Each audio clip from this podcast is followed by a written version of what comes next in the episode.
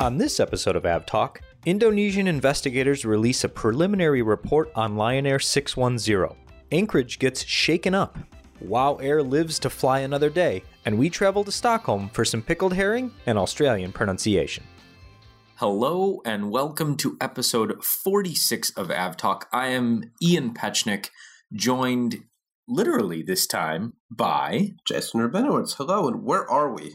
We're in Stockholm. Wow. How about that? Yeah, weird. So, podcast episode 46, our once yearly podcast from Stockholm. We're here sitting once again in the charitably economy the conference economy room. conference room, charitably described as a conference room, um, but it has windows. It does, two, So I two mean, windows. thi- yeah. This is this is different than my normal Uh, podcast. two windows, setup. oh, a TV on the floor, some carpet. It's it's quite nice. Yeah, yeah. So that's that's where we are. Yeah. Let's talk about how we got here, Okay. which was by an airplane, Yes. obviously. Generally, I mean, Happens that way. Hard to cross the ocean quickly without I took a steamship. You did. Yeah, no. Go on. No. No. So your flight was much more interesting. I flew from Chicago to Stockholm. It was a little bumpy and fine, and that's it. But you had a much How was more my flight interesting? well. Your flight wasn't interesting necessarily, but but your day The was day was. interesting. I was going to say the flight was pretty, So, pretty routine. you went to two airports and flew out of one. I did. I did not make a mistake. I didn't go to the wrong airport. that would be terrible. Yeah, that would be. especially in New York. That would be really bad because is very difficult to get between the airports. My day actually started at LaGuardia, the new LaGuardia. The first portion of the new central terminal opened up last Saturday. A portion of the new terminal, at least, it's the first wing of the new building, but only part of it opened because they still have to demolish some of the old LaGuardia before they can get aircraft into a portion of the new bit. But so far, all of Southwest, all of Air Canada, and three gates for American Eagle have opened up. And if you've ever been to LaGuardia before, you know how downright awful it can be. This new section is completely the opposite of what was there previously and it's it's beautiful but it looks like any other airport you might find in a civilized country which is good i spoke to the ceo of the private development group who's building the terminal and basically their inspiration was not basically it was literally whatever the old laguardia features do the exact opposite and that design fundamentals really really came through and it's quite nice Yeah, the pictures that you posted, they looked nice. yeah it's weird right I didn't. I thought maybe you'd gotten lost and gone to a different airport or, or something like that. But it, it's nice to see that this thing is finally coming to fruition after what uh, 60, 70 years of planning and construction. many it many feels like. many decades so the first section of the the new terminals opened it includes not sure how many gates it is i think it's 35 i might have that number completely wrong but it's the first section of the terminal they still have to complete the main head house which is the entry point where you have security and shops and restaurants which will actually connect to the new concourses via bridges which will go over the taxiway which is a very rare thing in the US. I believe Denver has that. That might be the only other airport in the US. And once that is completed, they still have another mirror image of the terminals they just opened to open, which will feature all of American Air's operations and whoever else is in the central terminal. I don't know who what the final plan is, whether JetBlue intends to come back from uh, the Marine Air Terminal, but that should be done, I believe, in 2022, completely done and that's not including Delta's little fiefdom in Terminal C and D along with Spirit. So it's coming along, but the first real chunk of LaGuardia is, is finally open, and it's kind of weird. You you enter through the existing LaGuardia, you go through security in the existing dump of a terminal, you go through a few corridors, and all of a sudden you're in this brand new, gleaming, beautiful building, and people just wander around like, "Where the hell am I?" this isn't LaGuardia uh, because it just kind of opened one day, and the right, sign right. pointing to the new part of the terminal is literally a sticker written in Sharpie. So you'd never know it was there, and it's quite a dramatic difference. Well, and then you made it across town Yeah, ever to, so to. Newark. It took uh, a bus, a train, a train, and a monorail to get to Newark, and then I flew SAS over here to Stockholm. A very uneventful flight.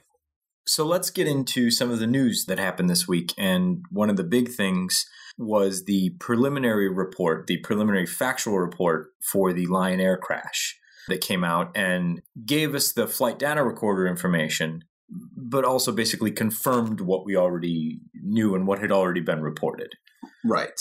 So it was basically mirroring what we already knew that there was a struggle from basically the moment they had taken off that they didn't draw any conclusions, obviously, but it, it pretty much causally confirmed that the, the MCAS system was giving them a fight for the entire flight.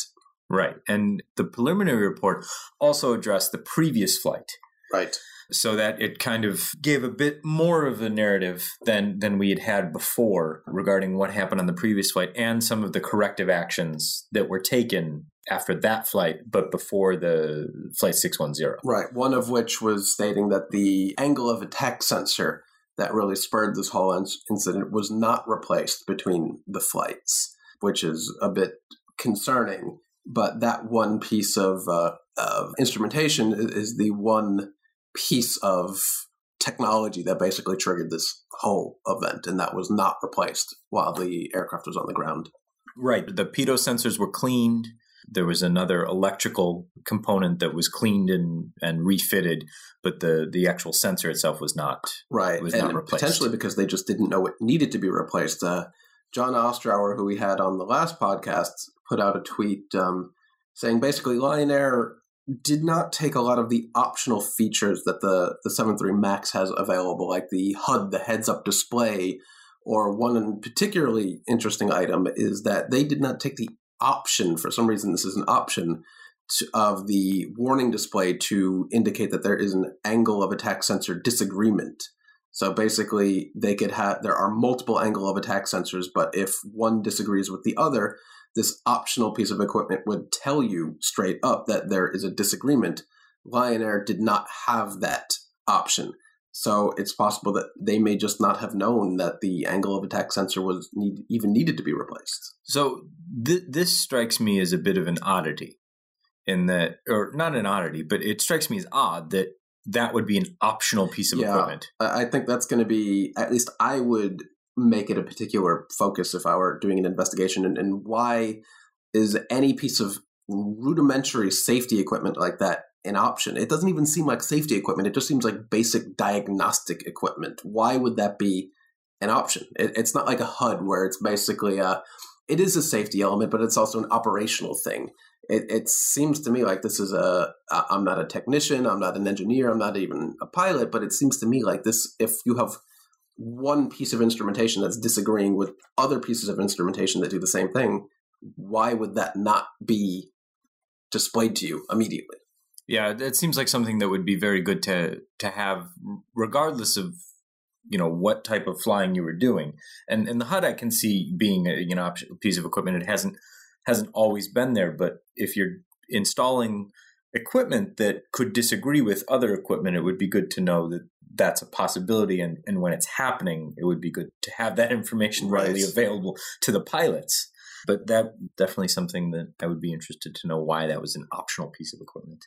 But the preliminary report out, they're they're still searching for the cockpit voice recorder. So They- we're, we're approaching uh, 30 days, I guess, and as we know with uh, the Malaysian incident a while back, that once you go past 30 days, the pingers on those uh, recorders stop pinging, or the they're expected to last 30 days. The battery on those, and once those go dead, it's very unlikely that you'll actually find them. Yeah, so hopefully that happens quickly and they do find those. Elsewhere in Alaska this week, there was quite the earthquake. It was a rumble.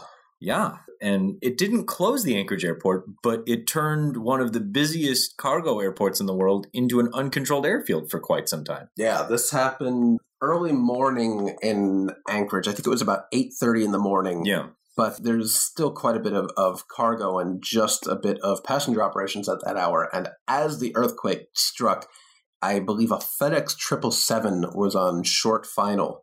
And you can hear the controller get on the radio during the earthquake and basically yell out loud, FedEx, go around, go around. And it was kind of unexpected, and they were very, very distressed. And you can hear the FedEx pilot go, Was that for us? What's going on here?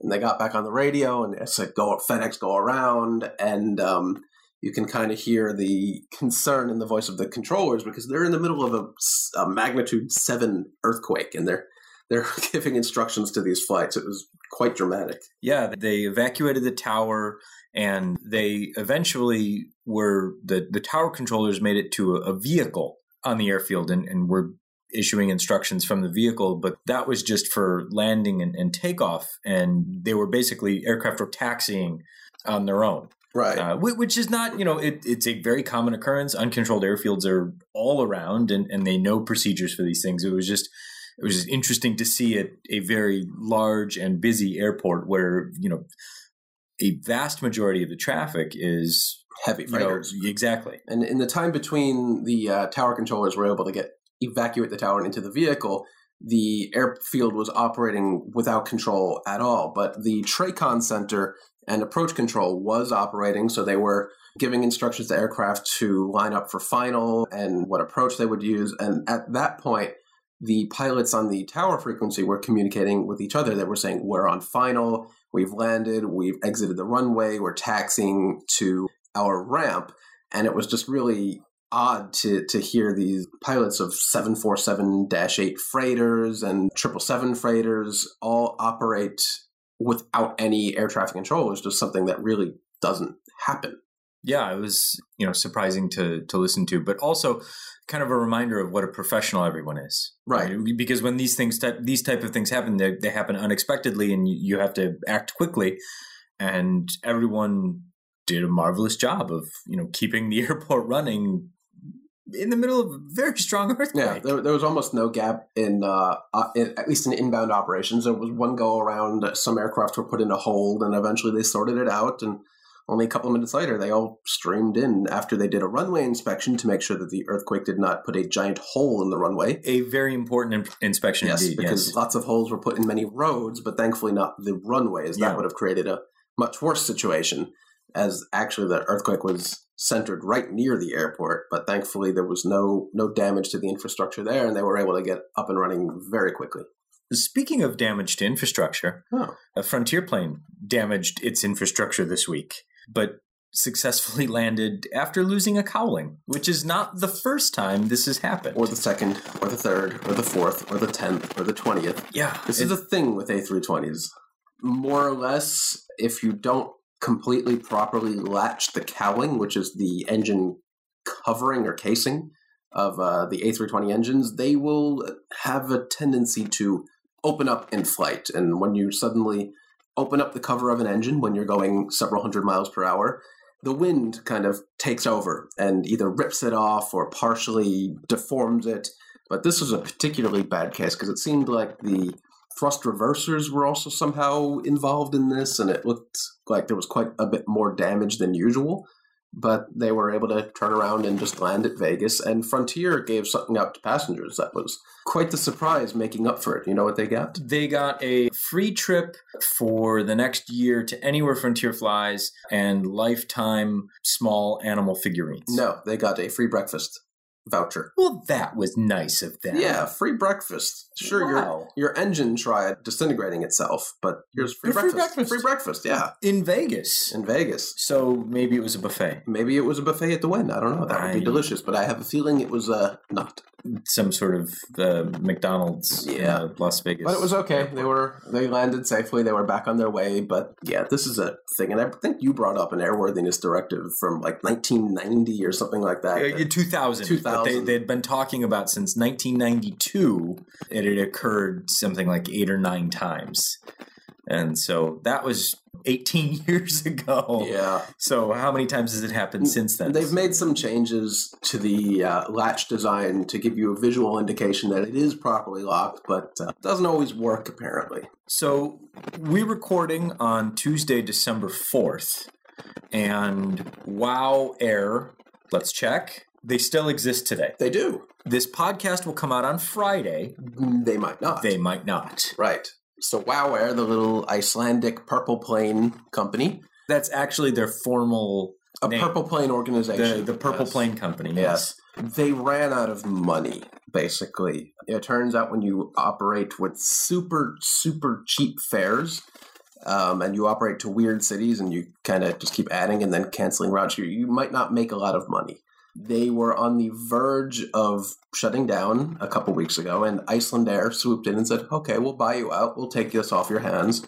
But their financial situation turned out to be a lot worse than expected due to higher fuel costs. Primera Air was actually um, noted in, in their letter to bondholders and saying the, the bust of Primera Air put more focus on low cost airlines, and we took a, a detrimental hit up to our bottom line.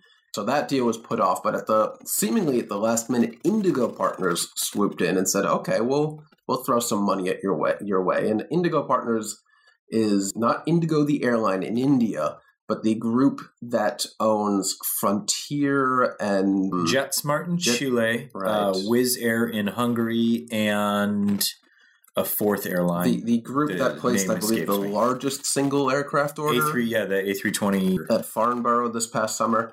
So that's all contingent on due diligence. So even that they may determine in a few weeks, actually, we don't want to do this. But if you are booked on a WoW Air flight, keep a very close eye on their operations. Don't be like the people who uh, showed up for a Primera Air flight weeks after they went out of business, Yeah, only, was- to learn rough. that the airline doesn't exist anymore.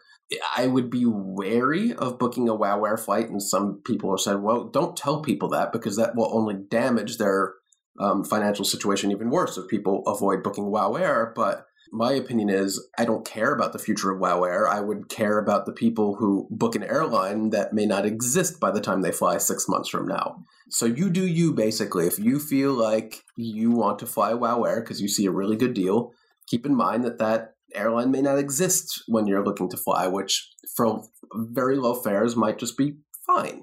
You'll get credited back by your credit card if you use a credit card, but a lot of people might not know that and they'll book with a debit card. And basically, when airline goes bust, you're, you're not going to get that money back unless your credit card reimburses you. So, like I said, take the risk if you want, but I wouldn't personally. Yeah, I mean, the other airline is uh, Volaris. Ah, right. The, The- Mexican low cost Yes. So the four airlines in the fold and, and possibly a fifth to become WOW. And the Dubai Air Show is uh, 430 Airbus aircraft, uh, 273 Neos, A320 Neos, and 157 A321 Neos.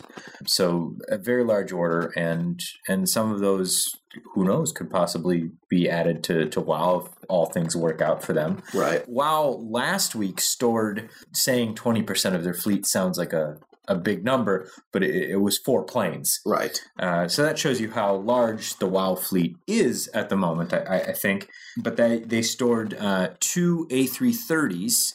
Uh, of which they only had three to begin with. Right. Which means their planned operations with A330s is not going to work. You can't serve India and LA with one A330. That's not going to work. Well, th- there's that. Yeah. So Uh, they're going to have some operational challenges, let's say. And then the other two were two older A320s. right. Which you might expect them to retire in due course anyway. But the A330s being retired are, are not a great sign, especially since they're an A330 Neo customer. And I believe one of their planes is already painted on the flight line, ready to be delivered. Yeah. I would expect that to not happen. so that puts Airbus in a a bit of a interesting bind. I mean, especially after well, Airbus less so than than Boeing with Primera Right. because they had already delivered the Neos and those were to lessors and and Right, those were Airbus reclaimed, and we'll end up. Someone already took the. Oh, that's right. It's Alitalia Yeah. is taking the Primera A321 Neos because why not? I'm yeah. Yeah, Why not? Why not? So that that's an interesting yeah. That the only thing I can say is why not Why not? Because Alitalia. because Alitalia From one bankrupt because airline to the Alitalia is a. I feel like that should be because Alitalia. yeah that's Why- their why their did- new tag their new advertising tagline. Why did they just design and release new uniforms at Alitalia? Because Alitalia. Exactly. Nobody asked for it. Nobody needs it. But Because Alitalia. Yep. So we'll see what WoW ends up being or becoming or ceases to be. ceases to be. But it will, you know, stay up to date. I, the, the interesting thing about that is, is the fate of WoW started affecting the Icelandic economy because of the the tourism, the importance of tourism to the Icelandic economy. If one of the airlines goes away, of the really two that are serving them, I mean, what what detriment does that have? I mean, it can't be good, but Iceland is also, in my opinion, overwhelmed by the tourism boom and can't really handle it to begin with. So maybe it's a good thing. Maybe it's right sizing their tourism industry. The airport is incredibly overcapacity and overwhelmed. Um, they've basically turned hallways into gatehold areas and, and gate areas. It's unsustainable. So maybe this is just. When has anything being unsustainable ever stopped anyone? Uh, that's right. Until they just run out of money and it becomes sustainable. There you But go. maybe this is just natural. Maybe there, there just isn't room in the Iceland market for multiple low cost carriers. That is an Mm, interesting point. isn't it? Hmm. Mm. let's move away from WoW and let's move towards, shall we say, France? We. Last week, Air France released a video that they had shot Like a year, a year ago. before. They, they shot this video in like December of the, the beginning of December of 2017, and it took them a year to put it together. And I don't begrudge them that year because it's a beautiful video. It is, but like it's not highly edited in any way. I don't know what took so long, but I, I don't know. I'm glad it was released. So they, they said they shot it in, in 8K, which is uh, a bit overkill. Then they released it to Twitter, which uh, must be like 144p. 144i or Yeah. something awful. And then they eventually uploaded it to YouTube in 1080p, which is not even 4K. So I'm not sure what they were what they're doing here. Maybe they're going to broadcast it on the side of a building or something. Uh, I don't know, but they were very insistent, saying, "Yeah, we shot this in beautiful 8K. Here it is in regular HD." Yeah. Oh, okay. All right. I mean, it still looks great, but I, I don't. I would love to see the 8K. Ver- well, I can't see the 8K. I, I, don't. I don't have anything to watch do it. what do you? What do you? Can you even play with the 8K? I mean, a movie theater? how much would that cost? Yeah, rent out a movie theater and use their Take it to the IMAX or DLP something like that. I Yeah, I don't know. But um, But the 4K thing would be cool to see. yeah, I mean, my laptop also can't do that. But they actually they didn't rent an aircraft that was already used for air to air photography. They kind of built their own, didn't they? Well, yeah, it was the the they kind of came to, to TBM and said we would like to do this, and they were like, "Sure, let's Sure, why not?" let's do that." Yeah. Um, so it, Airborne Films is the the outfit that that actually did the filming. Um, the the video of the 787 that they kind of cut together and set to music and everything. That's that's nice. Right, but the behind the The scenes is behind the scenes video is, is I mean, it's, it's two minutes versus I think 14 minutes Yeah. of behind the scenes footage. It's just fantastic to watch. Right.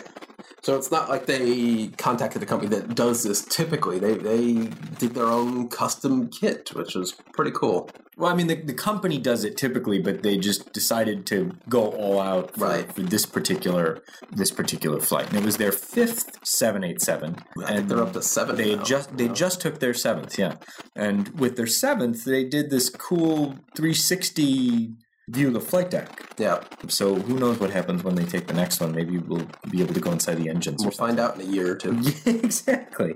But I just thought it was really funny that we, I was trying to find the the photo flight, and I was scrolling, scrolling. I'm like, it, It's never happened. was this CGI? Did they this, they never flew this flight? And then I went all the way back to the day after the plane was delivered. bizarre? And I was like, oh, okay. I, I guess okay. Why not? all right. Because Alitalia. Because Wait. because Air France. Because Air France. Same deal, Yeah, right? Same thing, really. So let's stay with Air France for a little bit, and and they've got a new CEO. Yes. Uh, Ben And- Smith came from uh, Air Canada, I believe. Uh yeah, and Yes. he's closing down the rooftop bar. Yeah, he's, Maybe. Uh, well, last call. It, it's not closed. Last call. It's not closed yet. bar. They, they've declared last call, but we, it's it's not a done deal. He basically came in and he's looking to cut costs and said, "What the hell is this June nonsense?" Well, nobody really knows, but it's a state of mind. it's a state of mind. It's a rooftop bar. It's not an airline. But they're looking to close down June because it doesn't make any sense. I mean, the marketing never made sense. No, the marketing is ridiculous. And I think that's a, a point of it that if you're going to operate a sub brand with, with its own identity and brand, it needs to make sense. It needs to have a reason. This did not. Marketing pandering towards millennials in this case was just outright stupid because it, it's not like it operated to millennial destinations or was on top of Air France operations. No, if you flew to Barcelona, you were on a June flight. If you oh, if you took an Air France flight to Cape Town, you were on a June flight. It's not like you could go out of your way and select. I want to fly June to XYZ. No, it's if you flew Air France, you maybe you ended up on June. I don't know. Right. It didn't make any sense, and their new CEO agrees and is looking to shut that down. Yeah, that, that's what always got me, and, and we've talked about this before, but it wasn't all of the marketing didn't make any sense for the operational consideration. Right. It, it, wasn't like you got to choose based on the marketing. June chose you. Well, exactly, and and you never want your bars choosing you or your states of mind choosing you. Right, and it, you it, want to choose your state of mind. It wasn't like back in the day with Song at Delta, where they operated a high margin, or maybe not high margin, but specific leisure routes like New York down to South Florida that has a very specific clientele that may have higher expectations than flights operating elsewhere in the country, and it was highly competitive. Here, they, it just didn't make any sense, and the experience wasn't substantially different from Air France in many ways. Sure, the seats were upgraded because the in the A340's case, they were some of the oldest seats operating anywhere with entertainment screens the size of like an iPhone 2. So in some cases, it was a better experience than Air France mainline, but to, uh, within Europe, it really wasn't substantially different at all. Yeah. So, I mean, it's, I can't say that I'm surprised to see this experiment ending, or I can't say that I'd be surprised if it ends, and, and I hope it does. I'm a little surprised it's, it is potentially ending so quickly. There's that, but it was not well thought out. No but we'll leave that there. Let's take a quick break, go get some pickled herring. We'll come back, we'll talk about old planes, new planes, and, well, we'll talk about old planes and new planes. Okay. All right, we'll be right back.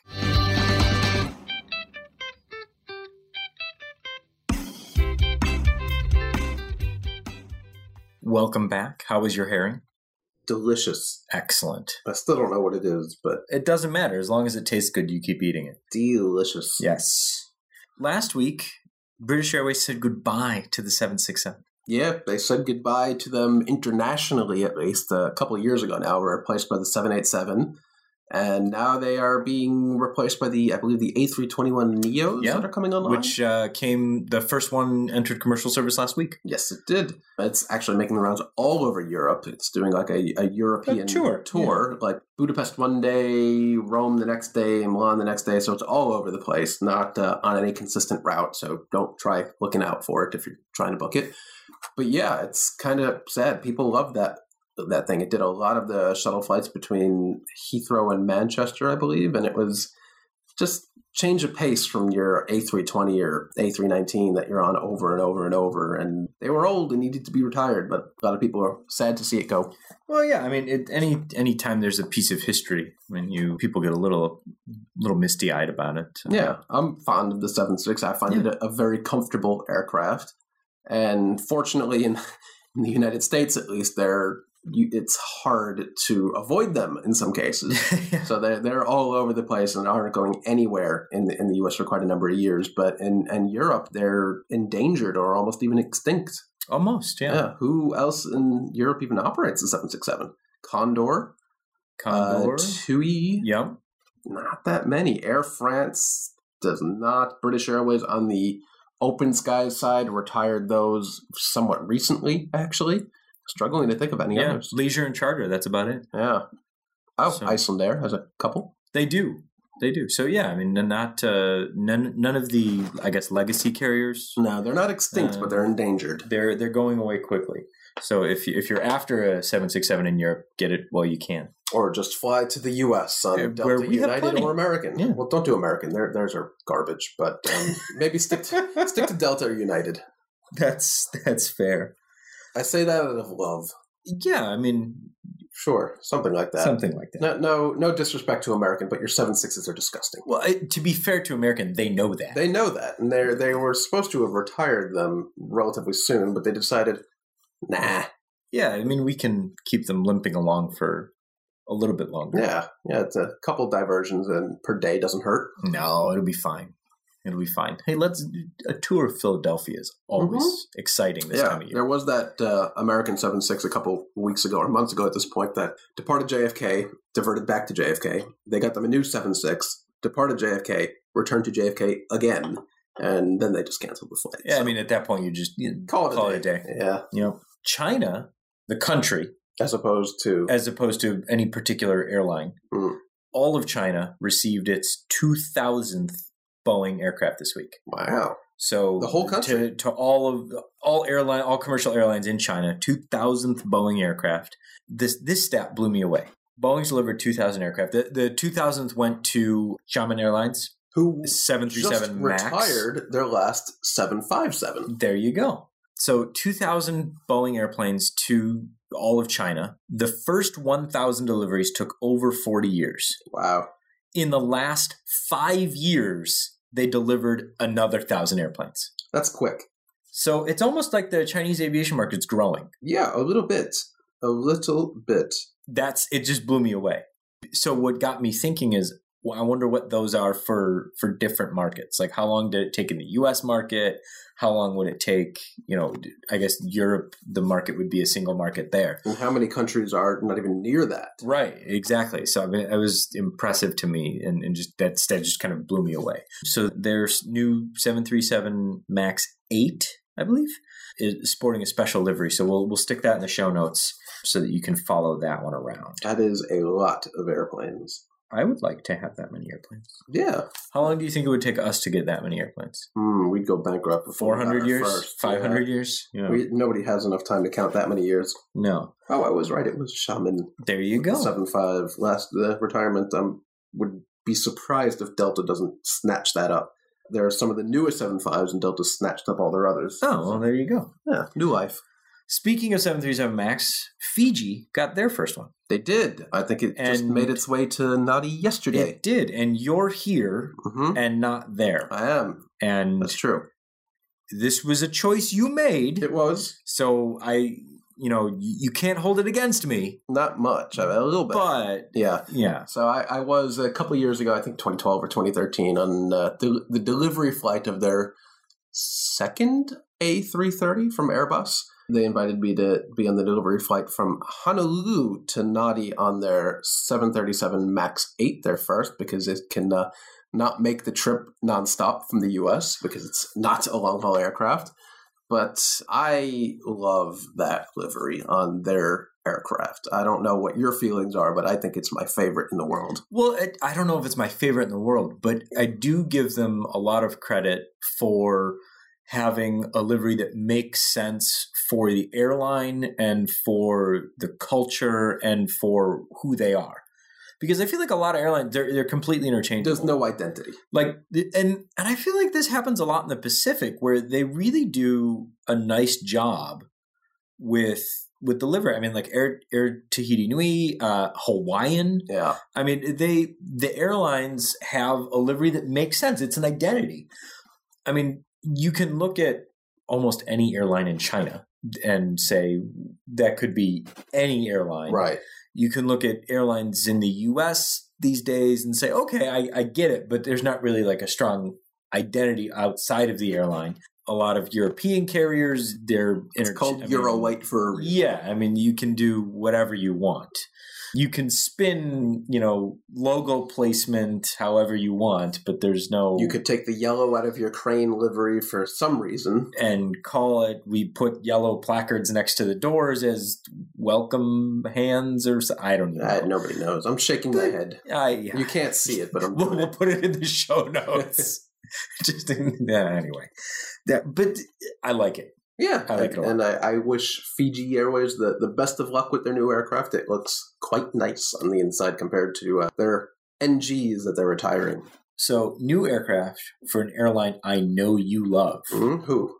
TAP. Ooh, sore topic. I'll let you take this one.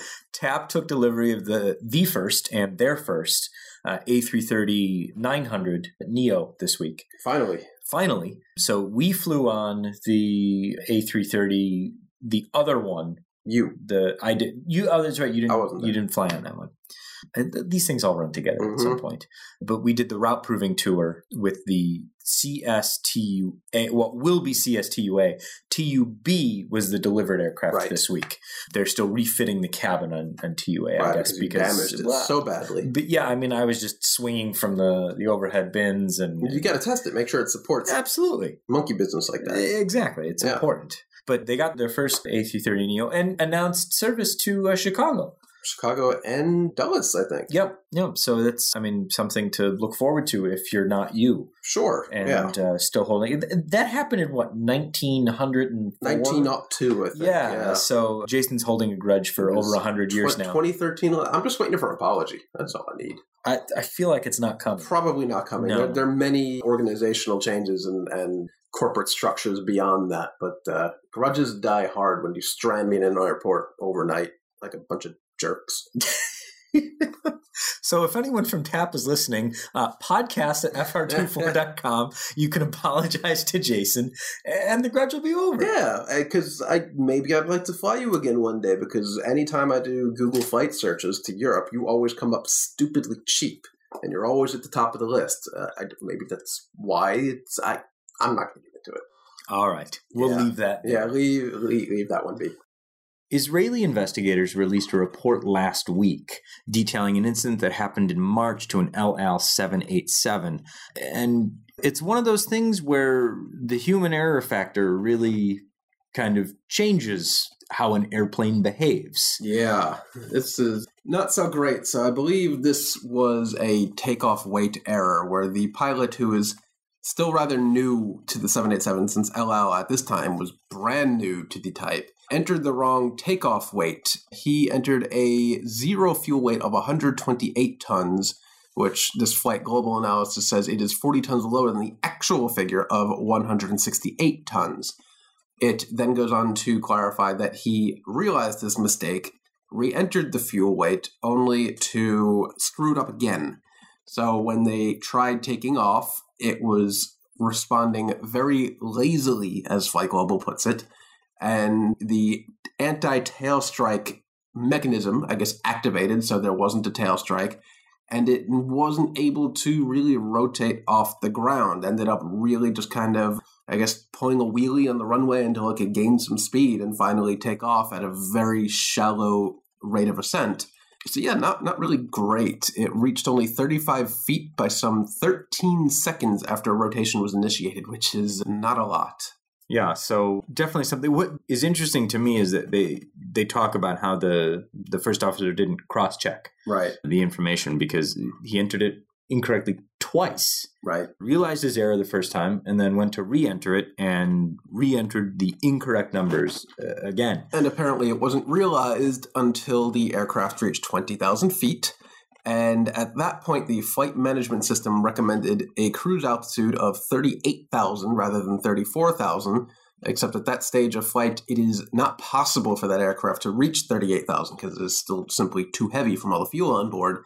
Then they realized, oh crap, something is, is wrong. And then they realized their error with the incorrect takeoff weight. What, what's interesting to me is that, that you can enter a takeoff weight that would be lower, or you, you can enter a zero fuel weight that's that's lower than possible. Yeah, I, I don't know why the 787 with the, as much tech as there is packed into it wouldn't realize this error and prompt the pilots to fix it. But this is another one of those cases where disaster could have easily happened, but thankfully, due to almost dumb luck, it simply didn't. I mean, it, it goes to, to show you the resilience of the airplane Yeah, and a super long runway. and a super long runway. That does help. Yep. So, speaking of 787s, do you want to buy one? A rather nice ha- one. If you have the means, I highly recommend you pick one up. So, if you do have the means, You probably don't. You probably don't, but if you do have the means, you can now purchase or, or bid on or uh, inquire as to the price. Though, if you have to ask, of course, You know, can't afford it. You can't afford it. Mexico inaugurated their new president within the last week, And one of his first orders of business was to get rid of the presidential 787. He said it was too opulent, said that it wasn't what he wanted, and it has been flown up to, I believe, Mojave. Will rest until it is sold. Yeah, this was an, a very early build 787. I thought it was a terrible teen. It's not even a teen, it was the sixth 787 ever built, not taken up by any airline because it just didn't have the range and capability a 787 was supposed to have. Mexico bought it as it was a it fit them well. I guess they weren't ever going to operate this thing at a fully you know fully loaded uh, configuration. It spent quite a while being configured in a VIP layout. I think in Kansas City. Yeah, I think I think in it might have Kansas been. Yeah. City. And the new president of Mexico, one of his campaign promises, one of two, was first sell the opulent 787, and the second was to cease construction of the new airport in Mexico City, which was a ridiculous campaign promise, and they went ahead and did it, even though they've spent a lot of money on that and have completed about a third. But that's a different story for a different day. But apparently, he's just going to fly commercially now, which doesn't seem efficient for the head of state of a major country. His choice, his decision, and we're going to put our pennies together and not by a 787. Nope. I wonder if they're taking the interior out and selling it piece by piece or selling it as is. There's on their fit the Mexican Facebook page lists it as for sale, opulent and semi-new. So I guess you can buy the whole thing. Sure. So if anybody gets their money together before Jason and I do, by all means, uh, have at it. Then you do need to replace the uh, 757s they use it as Air Force Two, so perhaps. You, yeah, I mean, uh, I doubt it. We have a bit of business to take care of before we get to the end of the show, and it's an important bit of business, so let's calm down and let's do this. In a previous episode, we received some mail from listeners from Australia who felt that we weren't doing the city names justice, and rightfully so, because Jason is not Australian, I'm not Australian. But since we're here in Stockholm, we have an Australian with us because when you think Australians, you think to go to Stockholm, right? Stockholm, yeah. So Galen here works for Flight Radar 24, and he is originally from Australia and now lives in Stockholm. And we've asked him to do something extremely important, and that is correctly pronounce a word that we incorrectly pronounced in a previous episode. Galen, take it away. Cairns. Thank you, Galen. Shall we close out with a bit of rumor creation? Yeah, In the a- form of national celebration, A celebration. possible sign of things to come, a maybe? possible sign of things to come. yeah, I mean, if if it happens, they already have the film for the celebration. that's right. Perfect. They, have the film to, to you know show their their unity Exactly. as, as one. So the United Arab Emirates celebrated its national day, and they've been celebrating all year the the year of uh, Zayed, which is the the founder of, of the UAE, and so they've painted special liveries. And last few days ago, they celebrated their national day and had a Hell of a flyover. uh, Emirates A380, an Etihad A380, a Fly Dubai 737, and an Air Arabia A320. A320. Plus the Al Fursan uh, jets Yes. with the smoke and the colors. It was so. It we'll put a- the video in the show notes. It was great, and they did the whole big fly past across basically the, the whole coast of the UAE. So Um, now they have some B-roll for when Etihad uh, eventually gets rolled into Emirates, and eventually when Fly Dubai gets rolled into Emirates. I don't know about uh, Air Arabia, but yeah, maybe uh, maybe they could repurpose that video in a couple of years. it'll all work out. That rumor's always ongoing about Etihad's uh, demise, but yeah, I mean, rumors of their demise seem premature, but Yeah. we'll continue I to. mean, they're no wow air. they are no wow air. No, they'll Well, no purple. No, No. purple. not yet. Ooh, that would be fun. Yeah, They do have the the black and white, well, black and silver special livery. Etihad does the new Formula One livery, which does look sharp. yeah, replaces I guess their old A340 500 in F1 livery, which Yep. was pretty fantastic. So that's something to keep out for, and we'll toss that in the show notes too because that's a, a, a good looking plane. Jason, shall we go? I don't know, more pickled herring, or, or should we move on from there? I think we should go get some pickled herring. All right, back to the pickled herring. I am Ian Petchenik here in Stockholm, in person in person. with the same microphone. Indeed. with Jason Rabinowitz. And thank you all for listening to this actually short podcast this week.